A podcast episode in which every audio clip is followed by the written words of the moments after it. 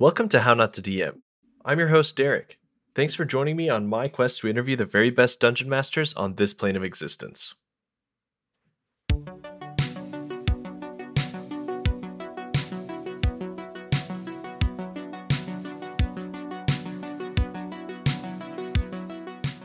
Before we get started, a big thank you to my patrons. You help make this show possible.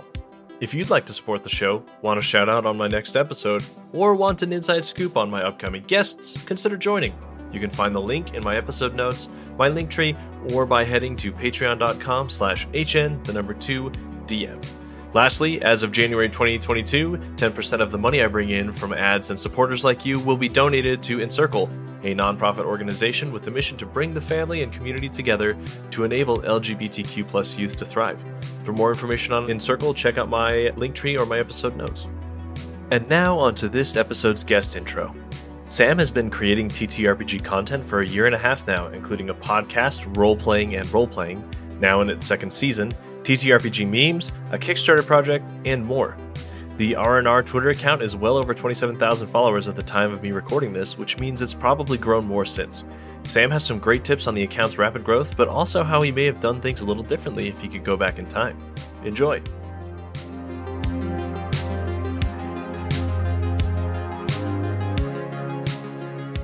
Yeah, so hi, my name's Sam. I run Role Playing and Role Playing, uh, as in the Twitter and the first season of the podcast.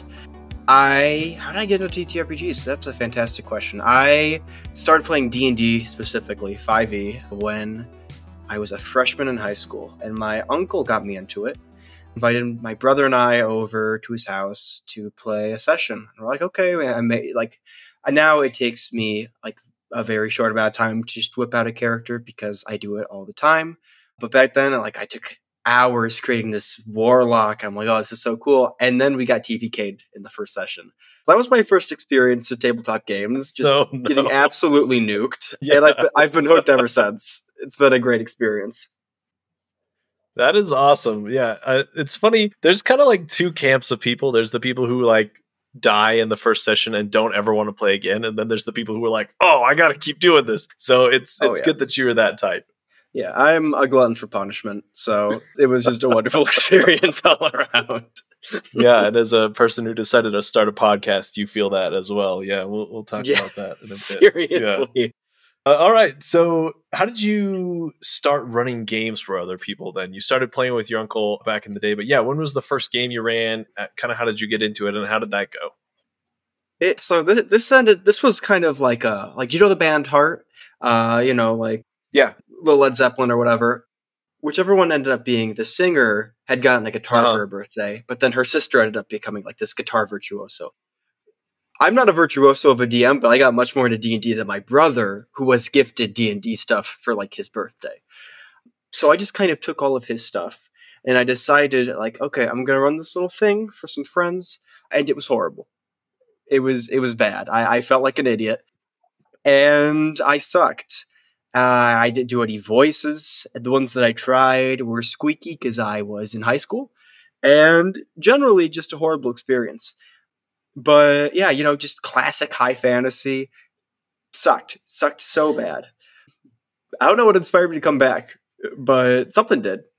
And now I, I love DMing and GMing, really, any system. It's been a it's been a really good experience. I think I've been I think I started DMing about a few months to a year after I started playing, if I'm correct. I I don't know. Nobody else would know that but me. I don't even remember, but it's something like that. That's a good anecdote about the band Heart. That's some deep knowledge there. But I like, but I uh, I like the story you're telling there. So yeah, nice. All right. So the the big question is your mistakes that you've made while running games. So everybody's made them from the best to the worst. What do you feel like are some of the big mistakes you've made both early on and recently that people can learn from? And these can be like specific instances or they can be big kind of overarching things as part of your game. So I think my earliest and probably most egregious mistake was I originally made the games about me, my plot, my world, whatever, and the players were secondary.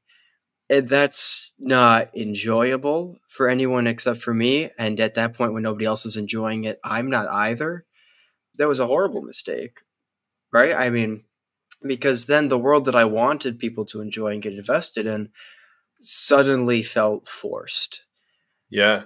That was my worst mistake by far. As of recently, I I kind of let my players get away with too much now. I've kind of flipped. because I mean, I have a game that's like set in space. I have this pretty serious arc going for it.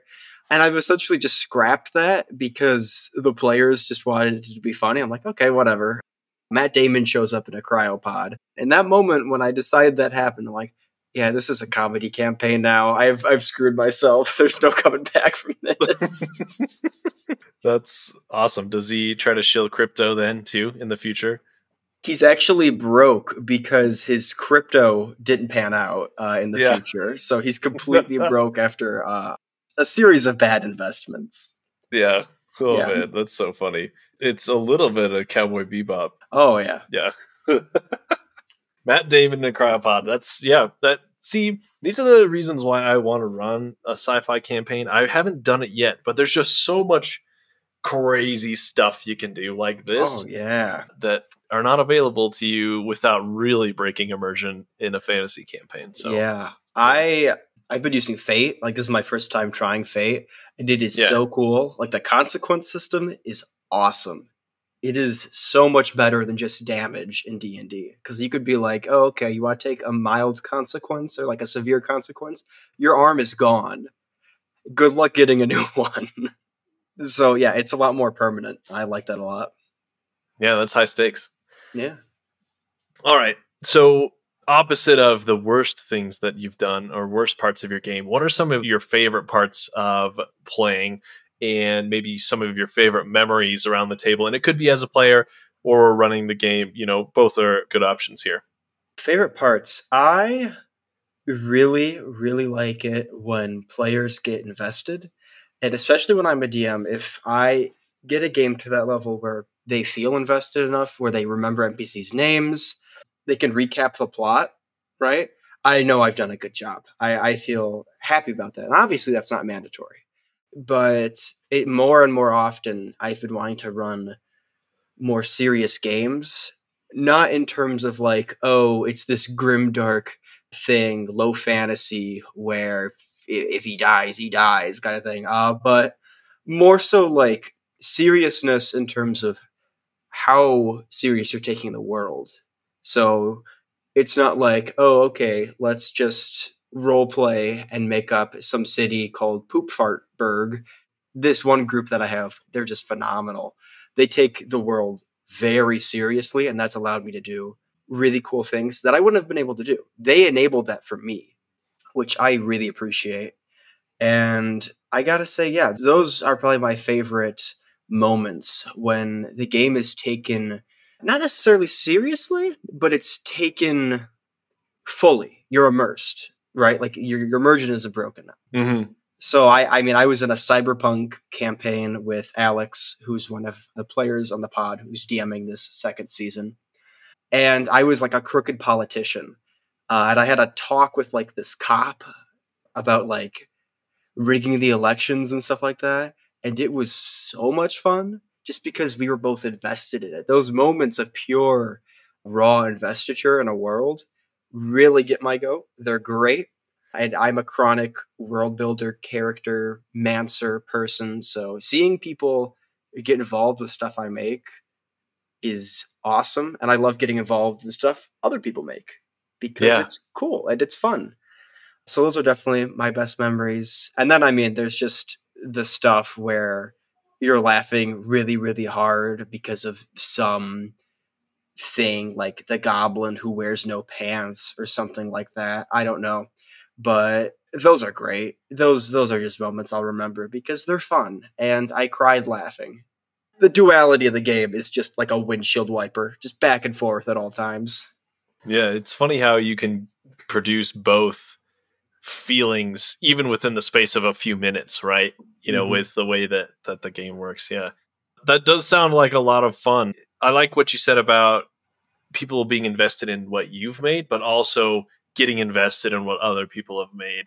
I think there's a lot to be said about the well, what you get out of both of those situations. So yeah, I like that. How many games are you currently running, or I guess what's the most amount you've ever run at one time? Oh, I was running seven and I was in twelve. Wait, yes. yeah. I'd, Okay. have, I'd have some double headers because I Yeah. had nothing else to do. Uh, and I was taking a gap year between high school and college. So I just had work go. during the day and I had nothing else to do. So I'm like, uh, people are like, hey, you want to join my game? Yeah, I do. I've got nothing else going on. And what then did you do for work? Back to- then, it was like DoorDash and like Shipt. So even then, my schedule was So flexible. plenty of time to think. about it plenty all. of time Yeah. to think about All it right. all. That might be doable. Still, that's pretty crazy. Yeah, it, it was a lot. The podcast was barely an inkling in my mind at that point. I was just like, let's get as far away from the current reality as we possibly can through as many facets. Now, though, it's a lot more calm. I, I'm running, I think, just two games, but I'm in obviously the podcast.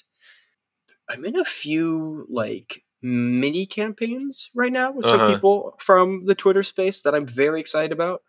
But yeah, and then I people were like, "Hey, you you want to play a one shot?" And I'm like, "I'll never say no to a one shot, man. I'll I'll, I'll bring in my goblin who says, uh, you know, I'm gonna poop your pants."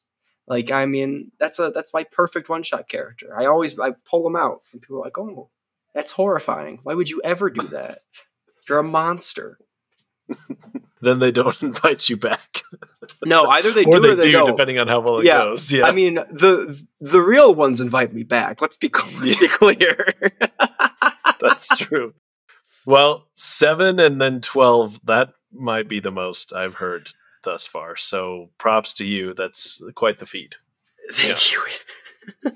I don't know if it's it's a good thing or a bad thing, but it is. a Wouldn't thing. recommend it. I, I was mixing up characters as NPCs Oh, from different games. It was it was a Oh, yeah. lot. Oh, jeez. All right. So, who do you feel like have been the greatest influences in your style of running games? You have kind of started within the past, well, not few years here, but you're a more recent addition to the TTRPG sphere, like myself. So, I feel like there's kind of been a lot of, or there's a lot more options of places to go to get advice and information on on the way you know to do things. So, yeah, what what are some of the sources you've gone to or people you've looked up to?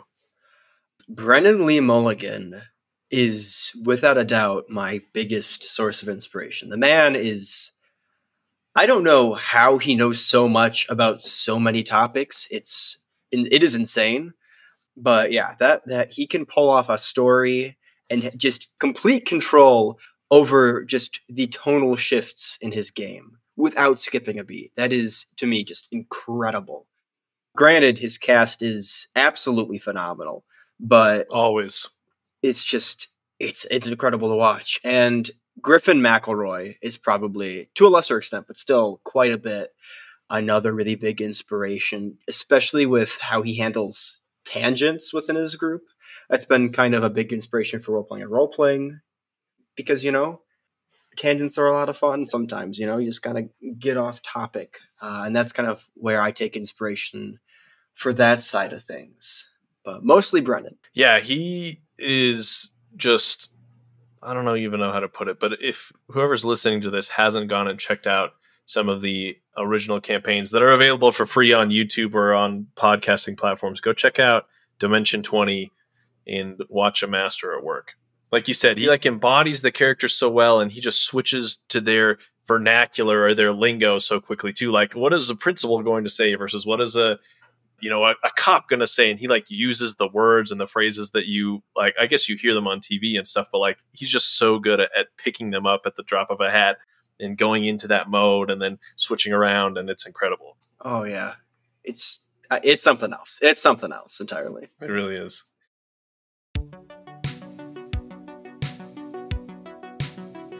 This episode of How Not to DM is brought to you by Gemmed Firefly. Need a fresh new look for the new year? Head on over to gemmedfirefly.com for the newest tees, mugs, and home goods styled with D&D gamer humor and aesthetics.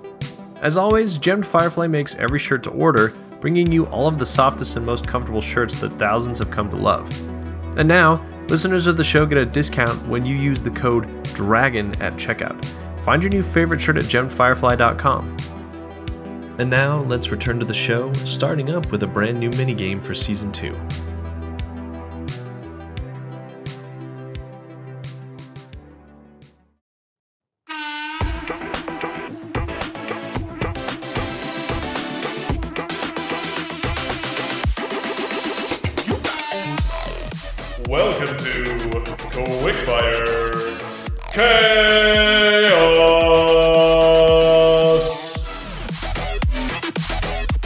This week on Quickfire Chaos, Sam and I are going to use some random generators and dice rolls to pick a setting, theme, and goal to use in designing a TTRPG campaign.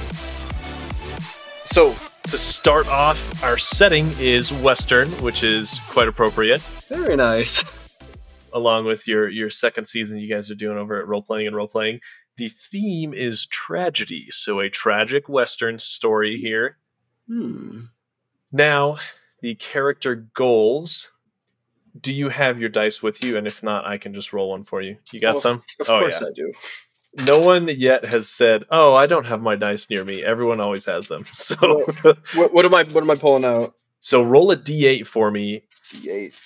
Uh, d10, sorry, d10, Oh. and it's going to tell us what the goal is of this game: Five. to explore the unexplored. Hmm. Okay, so we've got a western.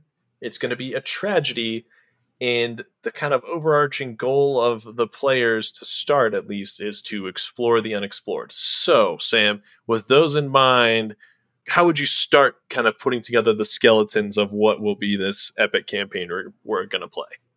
I suppose I want to ask a constraining question. Yes. When it comes to exploring the unexplored, is that more of a physical thing where we are finding a place and it leads us to somewhere? Or is it exploring parts of ourselves, parts of our minds that we haven't explored? Perhaps uh, redemption or revenge or something like that, something more um, abstract. I say go for the abstract if you want to. Yeah, that sounds. I mean, you, you could go both ways. So, yeah, take what seems more interesting. Whew. Okay. So, I guess in terms of exploring the unexplored, I mean, a Western tragedy, what comes to mind immediately for me, I'm a big Western fan, but for Western tragedy, I think of The Unforgiven. Uh huh. Phenomenal film, really, really dark. And I, I'm I think about just I mean, for me, a Western is more than just a setting. You know, it's it's not just post Civil War in the usual southwestern part of the United States, what have you. Dust, deserts.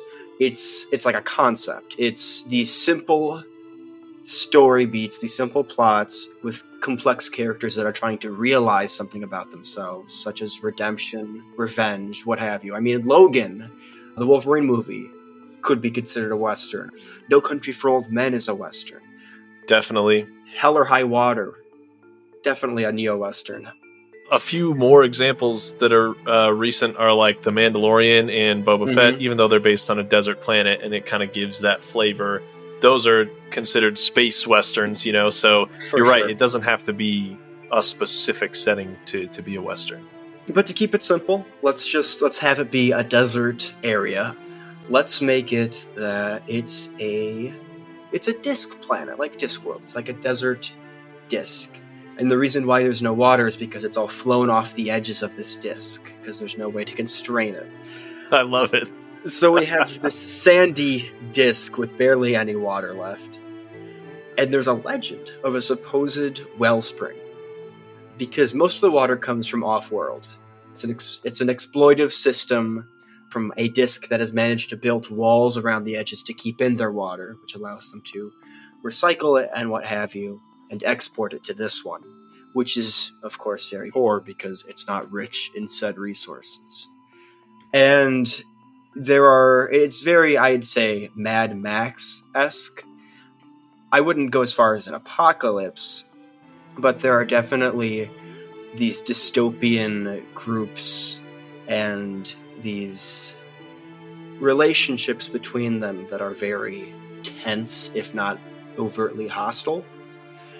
Uh, and I think our characters are simply trying to find this spring because they have lost all other semblance of hope. There's nothing else for them. What the price of water is getting too high, and in a last ditch effort to find something they don't even know exists, it might actually save them. The tragedy is it doesn't. It doesn't exist. But out of this tragedy, out of the fact that this spring never existed in the first place, they grow closer to each other in this trial by fire. And they come to realize that the issue isn't the water not being here, the issue is the water needing to come from somewhere else. It's the system. And they uh-huh. finally learn that in order to fight that, they have to band together, they have to act as a unified group in order to combat that. So that I that's that's my off the dome desert disc thing. So yeah, so that's what I got. That's what I got. That's perfect. I love it. So many compelling storylines you could tell, so many different factions you could include, you know, a lot of different themes you could explore. I think you've got at least a level 1 to 10 story right there. I'll take it. Definitely pulled a Brennan by having an anti capitalist vibe in there. but, you know, well, you know, you taking the greats. right? Oh yeah, yeah. You've got to. Uh, okay, especially westerns. I feel like westerns always have that kind of theme to them too. You've got oh, the yeah. robber baron on the train, or you've got the person who owns half the town, or you've got the people who own the water. Yeah, love it. All right, let's transition now to your personal projects and your work, Sam. So, role playing and role playing, you've talked about it a couple of times. Tell us about what it is and how it started and how it's going. Role playing and role playing is a podcast and Twitter account. I'm not going to say that it's one or the other because it's kind of become both at this stage and it's hard to kind of push them together. How did it start? Role playing and role playing was kind of this spur of the moment thing. I, for the vast majority of my life, have not been very ambitious. I haven't been able to stick to projects very well. And I decided, you know, what's what's another ADHD hyperfixation for a month? And I decided I, I reached out to two separate friend groups of mine and I said, "Hey, you guys want to make a D&D podcast? Uh, have a little bit of fun, you know?" And they're like, "Yeah, sure." And so we uh, set this thing up.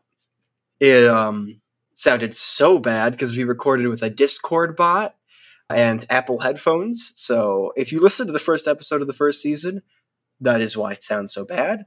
We hadn't figured out how to use local audio because none of us did any research. And I just ran a high fantasy campaign. And originally, the big gimmick of our little podcast, the big twist was that the big big bad evil guy was going to be played by my girlfriend at the time behind the scenes. So her real actions would indeed affect the players as opposed to me playing the character in a way that could be influenced by what I where I wanted the plot to go. That didn't work out as we did break up like a month after the podcast started. So but it's a good idea though. It, it, it could have had some wings, but you know, these things happen. We're still friends now, so it wasn't like a horrible breakup or anything. But I decided I could either become super depressed from this, you know, I mean, it was like a year and a half. It was like my longest relationship. And I was like, okay, I can either become depressed or I can fully throw every bit of myself into this project, which I'd never done before. And I just decided to jump with two feet. And it kind of took off. I just, the way we got big on Twitter was I would just make these, originally, I'd make these little dialogue posts, you know, like, oh, the GM says this, the player says this, haha, funny punchline after five lines. And I'd, I'd post it to Reddit. And the majority of people would like them. And then I get a bunch of comments that said, oh, go back to Twitter. This sucks. But, it didn't matter because people would oh, follow Reddit. me on Twitter. Yeah, Yeah. Reddit is a hellscape. It is horrible. That's putting it lightly. yeah, Twitter's not much better, to be fair. But That's true. It's gotten bad. so these these memes that I cross posted started to generate me some followers, and by the time December rolled around, I got to a thousand. I'm like, whoa, Mr. King in the Castle, thousand followers. You're doing pretty good. And then the poop just kind of hit the fan because January, January 1st, actually, New Year's Day was when the first idea bloomed, like the turd blossom that it was. I forget what the idea even was, but from the beginning, the series of ideas was meant to be tongue in cheek humor. It's originally it was also self deprecating, you know, but it's it's grown out of that phase at this point. And as time went on, I'm like, hold on, I think I might be onto something here. This this might be this might be my thing. And it was apparently. We we started um really picking up steam, especially in April to like July. I think we got like ten thousand followers in that time frame. Something wacky. I it's been it's been insane. I think I've made over two thousand at this point. I post them daily. There are so many. It is it is a nonstop process to try to think of something that is even slightly different than what I've previously posted. It's just kind of become its own thing. I mean, if we had the amount of listeners that we do followers on Twitter, we'd be a large podcast, but we don't. Not remotely. Because You you be top fifteen, top ten I ish, yeah. God, I wish. But me being uh, an ad man and not a marketing person, I forgot to market the podcast most times. so I was just focused on like this this the growth of like the account. 'Cause I'm like, ooh, pretty numbers are, are fun. They're they're big. So I just kept going for the next milestone, the next milestone. And then like recently, uh, the guest is like, you know, you don't promote the podcast that much. I'm like, oh no, what have I done? so I've kind of backpedaled on that a little bit of late and have actually started promoting the show. But that is why there are two separate role playing role playings. Essentially, there's the Twitter account Mhm. with the shitty ideas and the jokes, and then there's the podcast, which is equally irreverent in a different way. Yeah, I don't mean to play into your insecurities, but it was a long time before I realized that you had I know, podcast. I know. It was just the jokes that I was Believe me, that I was there for. So I think that actually helped me grow. Not mentioning that we were a podcast. Because if people just think you're a meme account, they're going to follow you for the memes, right? But if you mention that this is like, oh, this is a podcast about, people are going to be like, okay, it's a podcast account, you know? So I think that kind of saved me a little bit by accident. That was not intentional at all. But yeah, we're we're marketing our podcast for real now.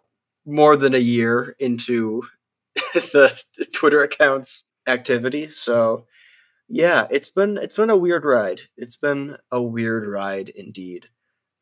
We we have season two going on right now. We're starting plans for really we we have a lot of stuff going on, especially for upcoming seasons that I really think will be cool. I'm hoping. Who who knows? I mean, you don't know Uh-huh. until the future comes, but I think what we have coming up is going to be actually marketable, I suppose, as opposed to like listen to our podcast. It's right here. Which, as you know, it sucks so much to market a podcast. It is so difficult to get those listens. Yeah, I mean, the good news is I like what I do and I feel like it's worthwhile for people to listen to. So it's not hard for me to tell people, "Hey, you should listen because I'm like I'm proud of what I've made." But it is it does suck that like you feel like you have to do that all the time and you can't just like make friends and, and post memes, right? Like, yeah, it's it's a it's a weird dichotomy. I get it. I get it though. I have kind of not struggled, but I've found the same thing you're describing. Like it's easy to not easy. It is not easy to think of memes all day every day. But when you post memes, it's easy to gain followers and get engagement that way. Or easier than hey, here's a clip from my latest show that talks about X, Y, and Z with this guest, and you will learn some things from it. Like it's easier just to like retweet a meme and, and laugh about it and keep scrolling. So yeah, it, it's it's just something you've got to deal with. But yeah, I'd love to know, other than like kind of stumbling through it, what do you feel like have been some of the key things that have helped your social media presence grow that you would suggest other people try out if they're if they're kind of trying to do that themselves? I think the biggest thing that has kind of gained us the following that it has is 100% original content. I have mm-hmm. not I, I in my memory, it might have happened early on. As far as I'm aware, I have not ever posted something that somebody else has made without any edits. I will always make yeah. my own memes. Uh, I always make my own dialogue. Will I repost stuff? Yeah, of course, because I'm not creative 100% of the time. But it's it's all my own stuff, and that kind of creates this place, this kind of nexus of like, here's where to get the original content, as opposed to like, oh, okay, here's a meme I saw on Reddit, you know, and especially with like just having your handle on that, that does a lot because once you pass like a certain threshold, your stuff is on Facebook with those big meme accounts that just share things. It's on Instagram and it's on iFunny, which is horrible, but it goes there anyways. oh, and and yeah. that I feel like it's hard to find meme accounts. Like I don't know, whenever I I see meme accounts that are making D and D jokes or whatever, like 90% of them are ones I've already seen before. So there's not a lot of people out there making well, I mean there's got to be someone making new mm-hmm. ones, but not not as many as you'd think. And so I think there's definitely an opportunity there like you're saying. Yeah. Yeah. I also got lucky. I mean, I, am not going to say that this was all skill because it's 1 million percent not. But when I joined the Twitter sphere, I did it at the golden time. October of 2020 was like the perfect time to cross promote from Reddit to Twitter because it was kind of new for Twitter accounts to post their stuff there. Uh, it wasn't like a rehash, like, oh, get these Twitter accounts out of Reddit. They're ruining Reddit. I just happened to be one of the first to get to that scene. Uh, me, Oregon, Roll to 20, Bork's memes. For a while, that was like just our scene. Uh, I, I would like post a meme every day. Not even a meme. Usually, it was like just a text post that had my handle on it, and it would get so many upvotes, and that would really help growth. Like the cross promotion of your stuff was so crucial in the beginning. Obviously, now I don't need to do it. People do it for me just because they want karma on Reddit and they know that they can post my stuff for karma. I hate Reddit, but they it's it's just you have to really consider that sheer amount of engagement in the beginning is good, but my mistake was thinking that was the only metric because I don't run a meme mm-hmm. account, I run a podcast account. And I forgot that I forgot about that, you know? That that I think has been my biggest mistake. It's it's kind of almost pigeonholed me into this place where it's going to be a little tough to dig myself out. I have the audience. Whether or not they're actually going to want to listen to what I have to say is another thing. Just a quick content warning for the next seven minutes here. Sam has been working on a Kickstarter named for a successful meme series of his that includes some mild language. If you'd rather not explain that to young ears around you, skip ahead seven or so minutes for the next question. Yeah.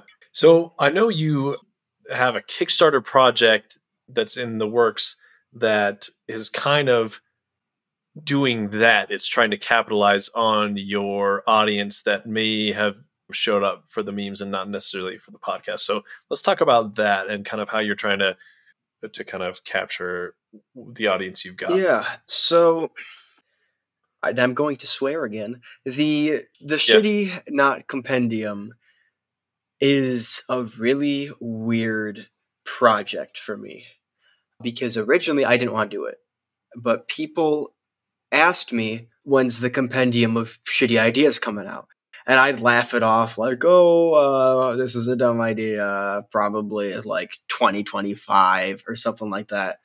But my dad, who really has been supportive of me and will even send me some shitty ideas through DMs. He's like, "Here's a good one that I made," and I'm like, "That's pretty good. I'll post Nice. it." He said, "No, you you idiot! Why aren't you doing this? This you could be making money right now from something just super simple." I'm like, "Oh, money? Yeah, I'm a college student. That would be nice."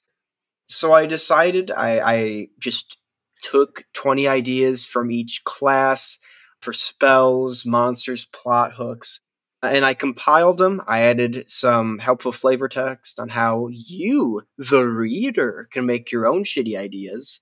I got an artist on board, I got a consultant, and then we just kind of threw it against the wall. And it stuck. Surprisingly, I didn't think this would go anywhere, but we funded within the first six hours and we ended up making 276% of our goal i think was the metric so yeah that's been good that really helped obviously um, the book itself isn't finished i've written all of it but the art is Yeah. the art's just going to take a while because there's a lot of it but it's it's insane to me that it worked because this book had no stat blocks no math. It was just ideas. It's like the Lego ideas book, but like worse. Mm, good callback. Yeah. You know, though, I think sometimes that's what people want.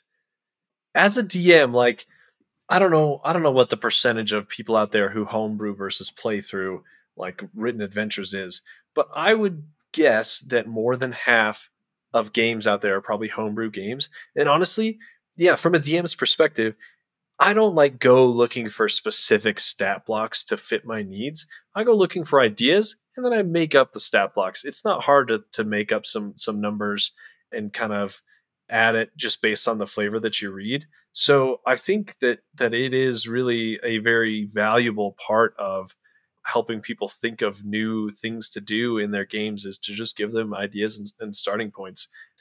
But yeah, I, especially because oftentimes people twist them and change them slightly to match their own needs. And so when you're giving them stat blocks, that's just another step for them to have to shoehorn instead of uh, starting it themselves. But yeah, I, I honestly think that there's a reason why you were so successful because it's something that a lot of people like to have. yeah, uh, it was certainly a risk because I had no idea if that like really kind of direct non-math approach to D&D was going to work. But I mean, they're just ideas, you know. You can take them, you could use them how you want. Retrofitting stuff to D&D is the best way to get good ideas, you know, or any TTRPG really. It shouldn't just be relegated to D&D, but I've always been a proponent that just because something is original doesn't mean it's good, you know? Yeah, Because people will try to make these original characters, and I applaud them for it because it's really, really hard because everything has been done these days. But that shouldn't it shouldn't be a bad thing to make a non-original concept. You know, like you can make that fighter who throws their shield, who is very lawful good. You know, And, and patriotic, and maybe is a captain. Who knows? But it's it's not about character concepts in tabletop games. At least for me, it's all about the execution of those ideas. Because you could have two captain insert your country name here that are run so very differently in the exact same setting. It's Mhm. just those experiences, it's the people who run them, those minute choices that just the, the butterfly effect of things that happen in a game are so essential to the little tiny bits that change a concept to a unique reality, you know? I think that the the shitty not compendium is really kind of big on that. Like I'm saying, please take these ideas, do what you need to do with them, take them at face value if you want, as long as you have fun and make them unique through your own vicarious experience. That's all that matters. Definitely.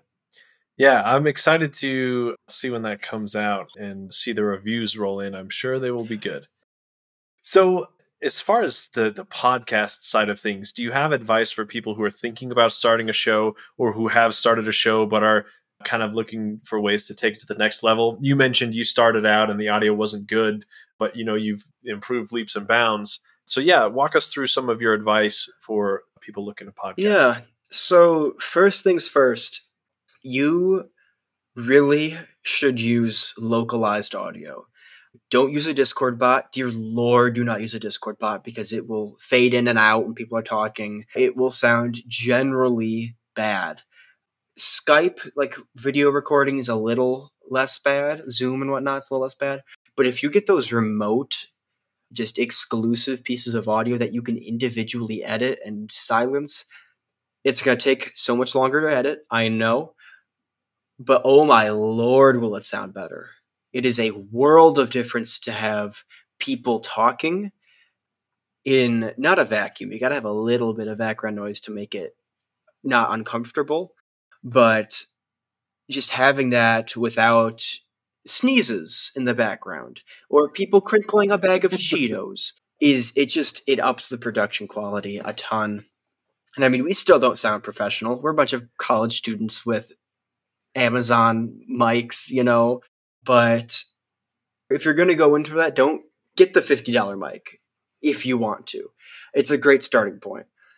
But understand if you're going to, if you want to really jump into this stuff, go for the 300, go for the 400 with like the XLR adapter or whatever, because it might just be me. But sound quality on a podcast is so much of it if it does if it sounds grainy and stuff, I am so much more likely to just drop it instantly. It's hard to admit that too, as people who started out with not great oh, audio, yeah. like me and you. You know, like it's tough, but it's yeah. True. I remember I was editing my first episode. I'm like, I hate this so much. We sound so bad. I can't believe we're putting this out. And then five sessions later, I'm like, oh, thank God finally, we've got something that people can listen to in a car without it blowing out their bass or just sounding generally disgusting. And uh, that's that's just kind of a harsh reality. I don't want to be mean and be like, "Oh yeah, if your audio quality is bad, you have a bad podcast." That's not true.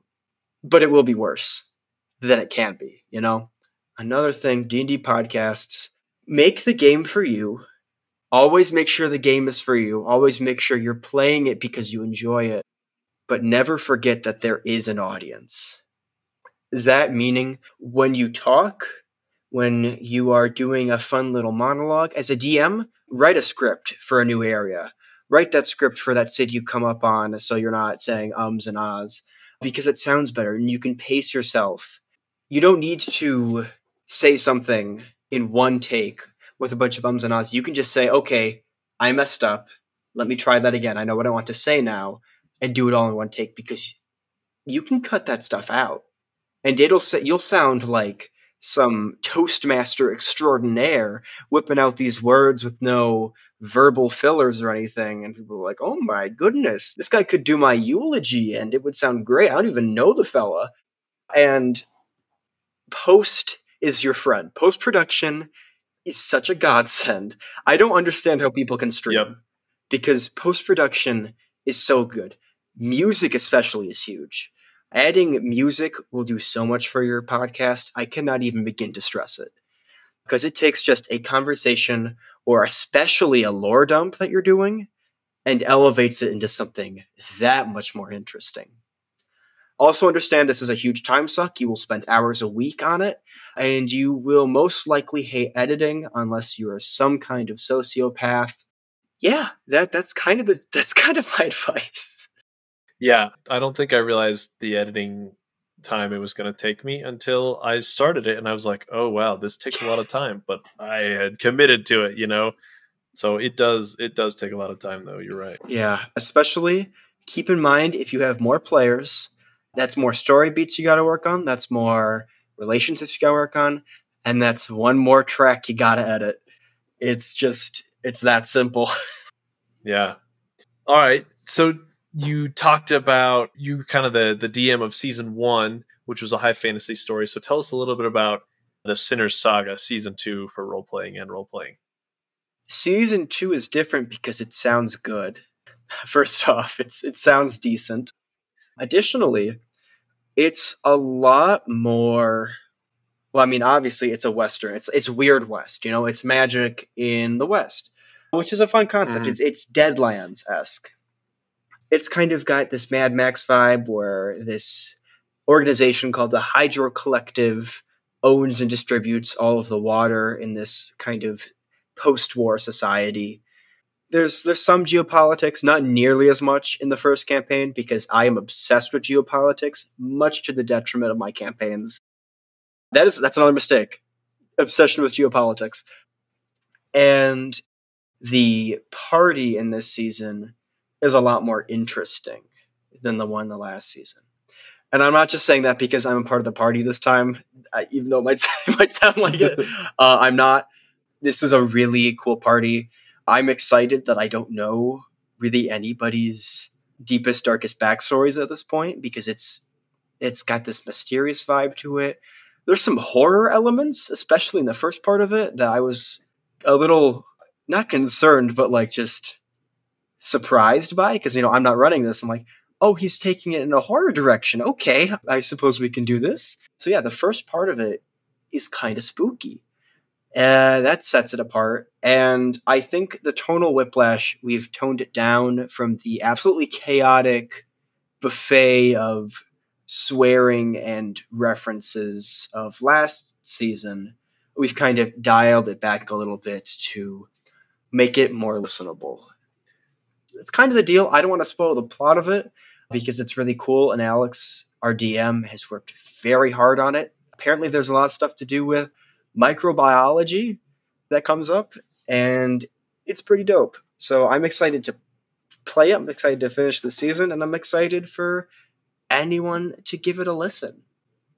Cool, cool. Do you, you mentioned uh, you've got a couple of other projects on the horizon? Anything you can share with us? I'm not entirely sure because I'm not running them. I'm just I'm a part of them. So I don't know. I don't know okay, if I've been sworn to secrecy or anything. But I will be on some new streams. Also, if you want to have me on a stream or something, just reach out. You know, I enjoy this kind of stuff. And I don't know. Shoot, what can I say? I don't know if I can. I don't know if I can. Yeah. Don't worry about it. Let's not get you in trouble. oh man. Everyone's got their secrets, right? So oh. I feel like all of my guests have had at least one or two things they can't say anything yeah. about. All right. So you talked about advice for podcasters. How about advice for DMs and GMs? if you had to kind of distill down, you know, all of the thoughts and ideas in your head into a few key points to uh, recommend to people, what would they be? My advice to, I guess, just generally masters, I guess, game masters, dungeon masters, the, the whole shtick. Never take yourself seriously.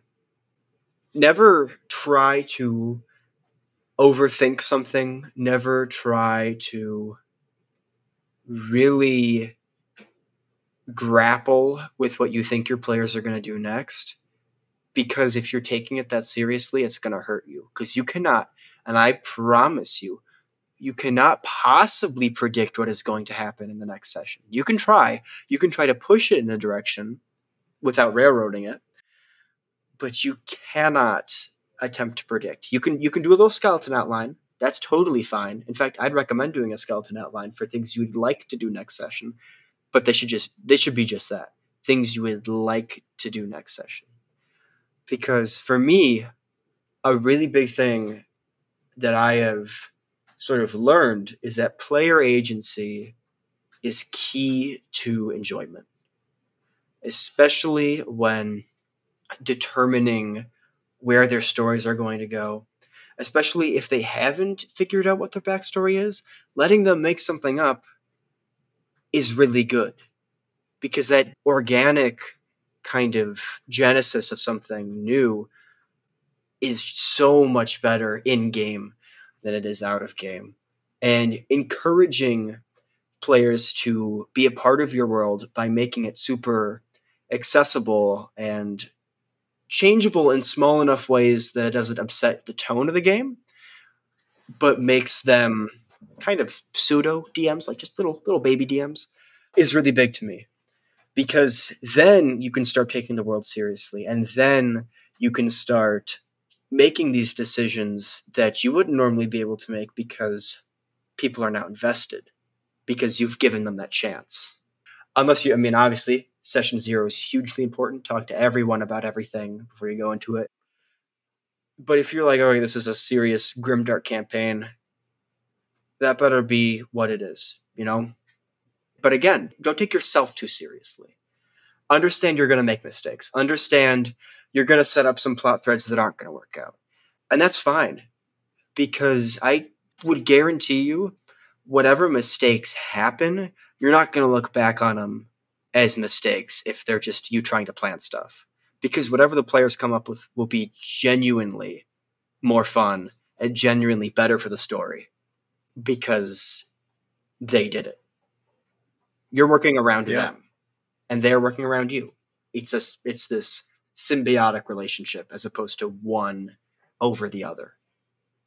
Yeah, 100%. I found that a lot of the best role playing moments are player initiated rather than me initiated, like, oh, this is going to be this cool set piece or this conversation that I'm planning. It's always more interesting when they say, I want to go have this conversation, and you're like, "Ooh, okay, you know, you know, what's this gonna, what's gonna happen? What are they gonna say?" Yeah, I, I always find those to be the most rewarding. Hundred so, percent.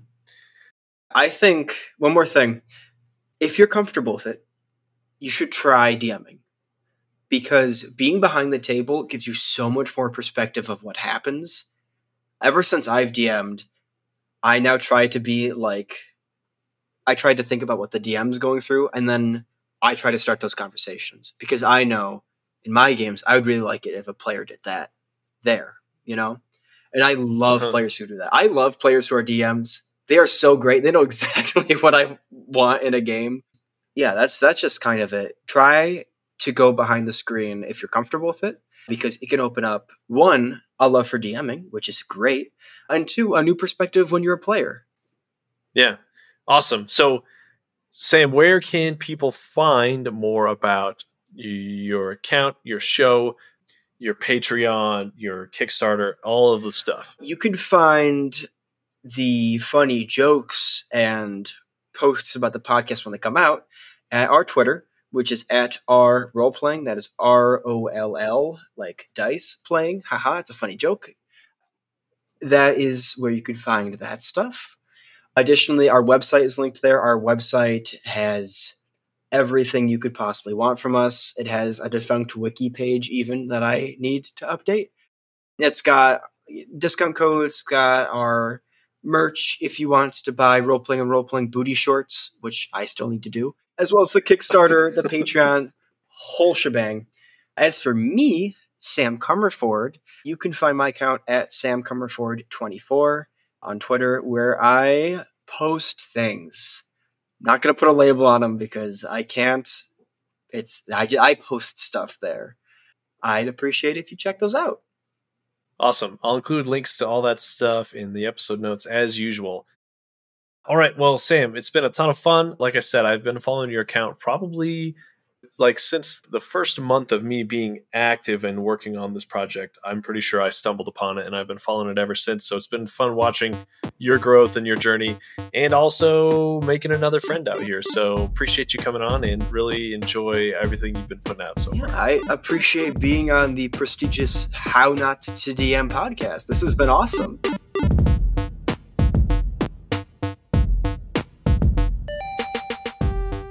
Thank you for listening to How Not to DM.